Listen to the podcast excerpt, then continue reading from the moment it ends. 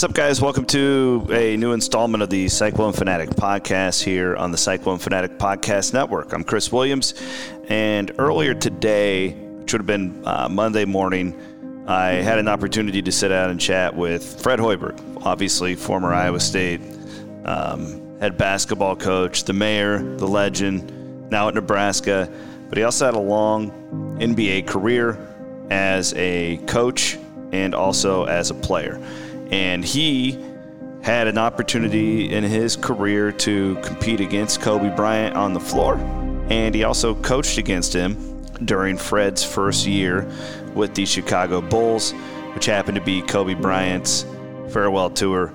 And you know, to be to be honest with you, does does Kobe Bryant's death and the tragedy from Sunday have anything to do with Iowa State, which is what we cover?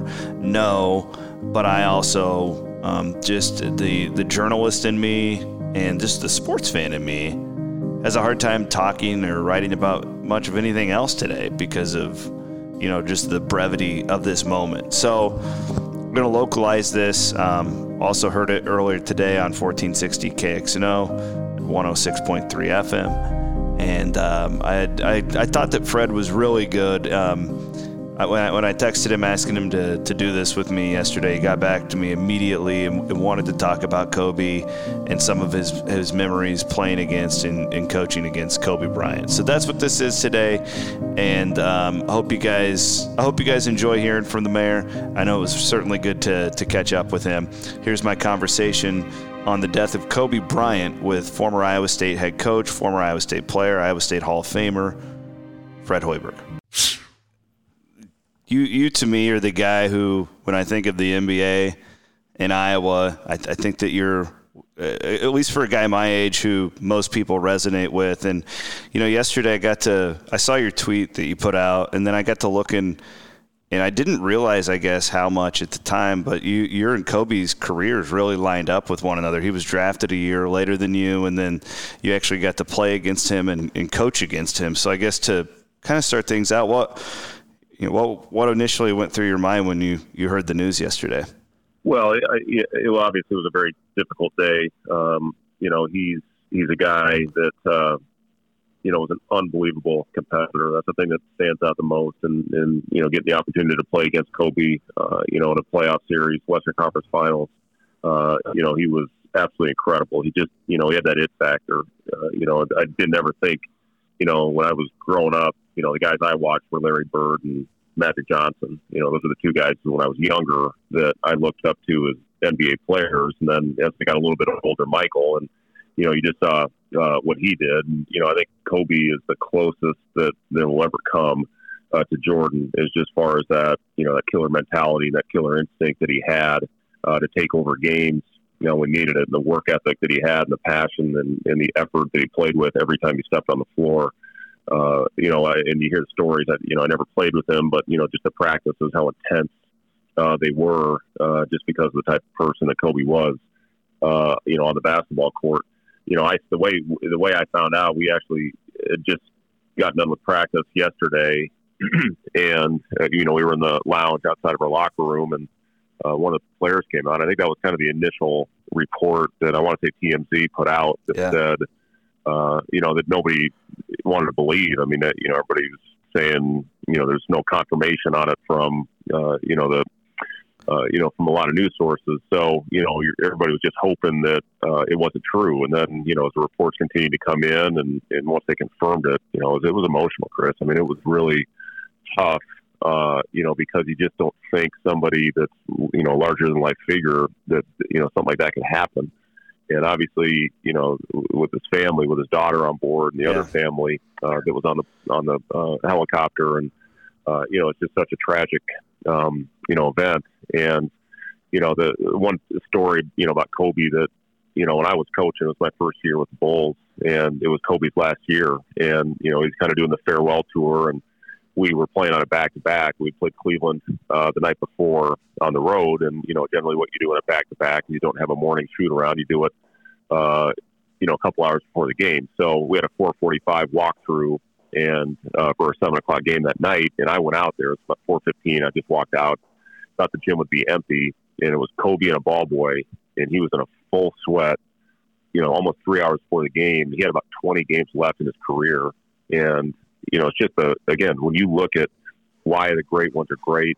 You know, a guy like Kobe is a perfect example of how they continue to work. I mean, this here he is almost three hours before tip, uh, in a full sweat working on his game when he, you know, has about a month and a half left of his NBA career. So, uh, you know, just you know, I uh, took a chance, an opportunity to talk to our team, you know, about the type of work ethic that he had today. Because, you know, like I said, when I grew up, I watched those other guys, looked up to those other guys. You know, this generation, you know, most of them they look up to Kobe and and, and LeBron. You know, those are kind of the two yeah. guys that they look up to. So, you know, to have the opportunity to sit in the room and, you know, talk to the guys, and it was very somber locker room this morning. It was very quiet. You know, start of practice was very quiet. I think a lot of it had to do uh, with yesterday's event. One of my one of my favorite things about Kobe, and you kind of bring this up, Fred, when you say talking to your guys about him and how they look up to those two guys. I don't know. In, you're the perfect guy to ask because you were. I think you were kind of cut from the same cloth. Kobe to me was the first guy like of my generation that I could really think of, and the fact that social media came around and the internet was more prevalent helps. But it seemed like he was the first like superstar that was more than a basketball player. You could kind of just tell with Kobe the whole time that he had, you know, bigger fish to fry. And I really saw that when he um, when he retired. Like it wasn't like this somber, like oh, I I don't know what I'm going to do with my life now. Kobe had like 15 things that he was ready to check off the list. And I've read I've read books about. Um, him and you know how good he was with setting up for retirement and investing and I just I, I, I don't know. Like when you were in the league at, the, at that time with him, did you were you guys picking up on that? Like, I mean, ha- it seemed about like halfway through his career, he started to become more than a basketball player and sort of entered into that iconic area where that, that not many guys get to.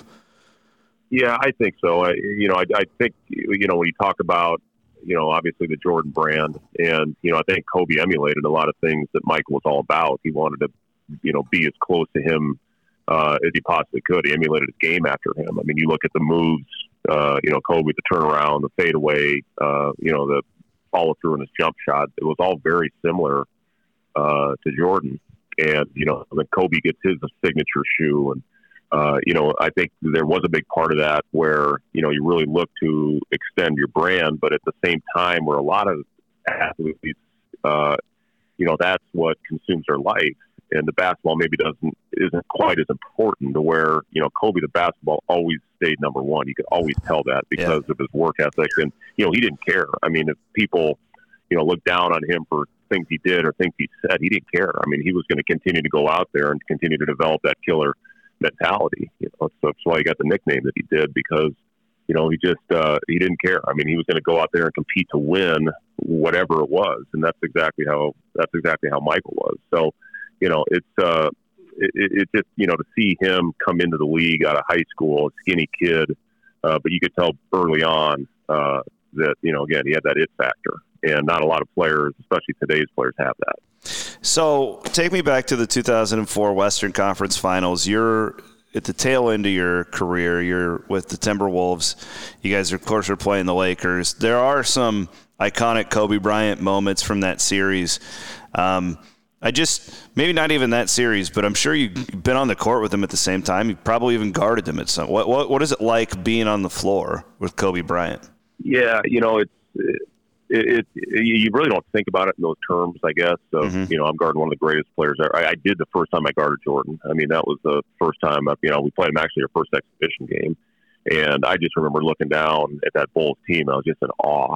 Uh, you know, warming up. Here's the guy that you know I I looked up to and here I get a chance to go play against him. You know, Kobe came into the league, like you said earlier, a little bit after me. He came in, he was drafted in 96. I was drafted in 95. And, uh, you know, but you could tell early on that he was going to be that type of player. So, uh, you know, that Western Conference Final Series, that was the year that the Lakers had, it was Shaq and Kobe and Karl Malone and Gary Payton. So they kind of put that yeah. first real super team together. And, you know, for us, uh, we had just won a great playoff series against Sacramento in the in the semifinals. We beat them seven. Uh, with Kevin Garnett's MVP year, he had I think 34 and 22. I want to say in Game Seven. uh, in an incredible game. We ended up winning by three. I was actually right under the basket. Chris Webber uh, shot a step back three off a pump fake, and it looked like it was going right through the rim, and it hit every part of the rim. It bounced out. We ended up winning that game by three. And then, you know, that was the year we had Sam Cassell, and you know, Sam was kind of our close. He was kind of Mariano Rivera that team. He was the closer, so KG would get us there, and then Sam uh, would hit the big shot. That's who he was. He, he was the guy that would make the clutch shot for us down the stretch.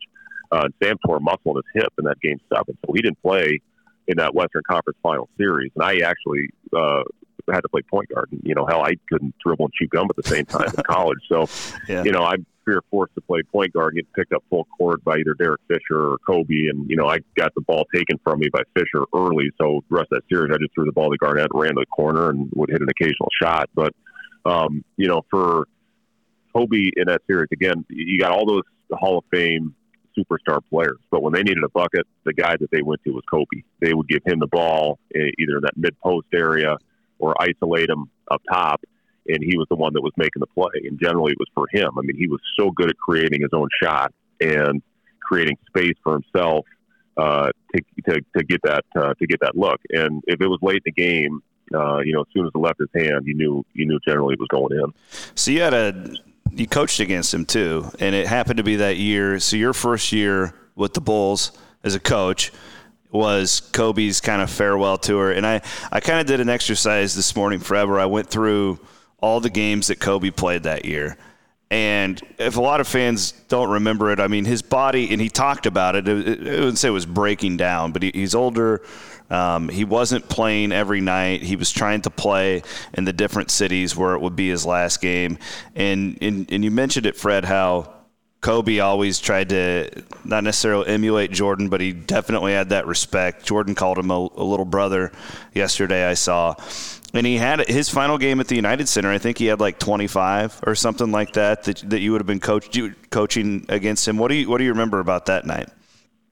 The thing I remember about it is uh, Byron Scott had taken him out of the game, and our fans were chanting, you know, Kobe, put him back in. And I was trying to tell our fans, no, don't put him back in. We need we needed to win that game. Yeah. You know, we were competing for a playoff spot. So, uh, but yeah, he came back in and he was hitting everything. And you know, like I said, it, it, you know, you just look at some of those games that he played. Um, those last, I mean, that look at the last game. He scored sixty points his yeah. very last NBA game. And you know, the game against us, I mean, he he had it going against one of the great defenders in the league against Jimmy Butler. So, you know, he just uh, he still had it, and this was coming off the you know after the Achilles tear and you know some pretty serious injuries, and to still go out and play the game at a high level. I mean, it's it's pretty incredible what happened in year 20, uh, how we could still go out and take over a game. Yeah, um, you you have incredible perspective here, Fred. I, I, doubt that there's you might be the only guy actually. Man, there are probably a couple who who coached and played against the the Mamba, but we appreciate it, man. You were again like I think that we have a lot of great Iowans who have played in the NBA. I think here in Central Iowa, I'd like to talk to Korver at some point, get his thoughts on on maybe Collison, get him on the air. But man, it was uh, weird, you know, Fred. Yesterday, like my wife's not even really a sports fan, but like she there's just a few moments like in everybody's lives I feel like where every like time just kind of stands still and that, and that news was definitely like that for most of us yesterday. So your your perspective on this was very much appreciated. Thank you my friend and um, best of luck the rest of the year with the Huskers. Is it, how's everything going in Lincoln? Is the family happy? Everybody doing okay? Yeah family's doing great Chris. That's you know obviously the thing you you worry about when you move is you know how, how will your kids adjust you know most most specifically and they fought us on the move. I mean, it's hard when you're going yeah. into your junior year of high school, and you know, we did the same thing uh, with Jack, and it turned out to be a great thing for Jack. He's you know doing awesome at, at Michigan State, and you know the twins. You know, after they got here, uh, you know, they the, the community's been phenomenal. They uh, kids at their school, they're playing on the number two team in the state uh, right now. They just had their first loss uh, last week, and you know they're they're absolutely thriving. So uh, things are good. You know, we're gonna uh, we're getting better uh, as a team. You know, 14 of our 16 guys are brand new and you know never played at this level. We you know bring two points back from last year's team, which is the lowest production I think almost in the history of a Power Five school. So you know, we're just biggest thing this year is getting better. Young guys are developing. Uh, you know, create a system. We're 13th in the nation in pace. We're doing a great job taking care of the ball. Assist numbers are high. Uh, you know, we just uh, similar to Iowa State, Chris. We had four guys obviously sitting out that first year. You know, with yeah. Royce, Chris Allen, Chris Babb, and Booker, and you know here uh, I've got three high level kids sitting out, and you know hope to add a really good recruiting class, which we're uh, you know very optimistic about. So you know I think we have a chance to get it turned around quickly, but you know at the same time come out and compete at a high level, which our guys are doing. We're playing a really good basketball in a great league, and uh, you know I've been really proud of how we're going out there and playing. Yeah, I think that you you joined the Big Ten in probably the worst year possible. I, for my five years or so of really covering this league and watching it closely, I just don't think it's ever been deeper. There's just no like bad teams in the league where you can kind of schedule a win. It's just I, have noticed that with watching Iowa. It used to be if Rutgers comes to town, it's like oh you're going to be a ten point favorite, and certainly not the case. Is, is this as deep as as you've seen that league, Fred?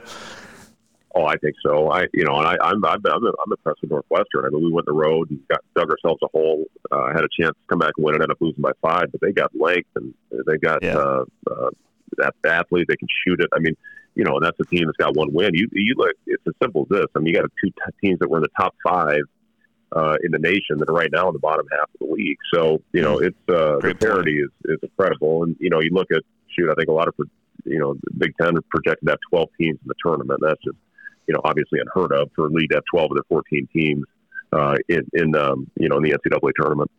Fred, thank you, my friend. Uh, please tell Doc and Matt and Bobby and all the guys that I said hello. I will, Chris. Thanks a lot. Have a good one.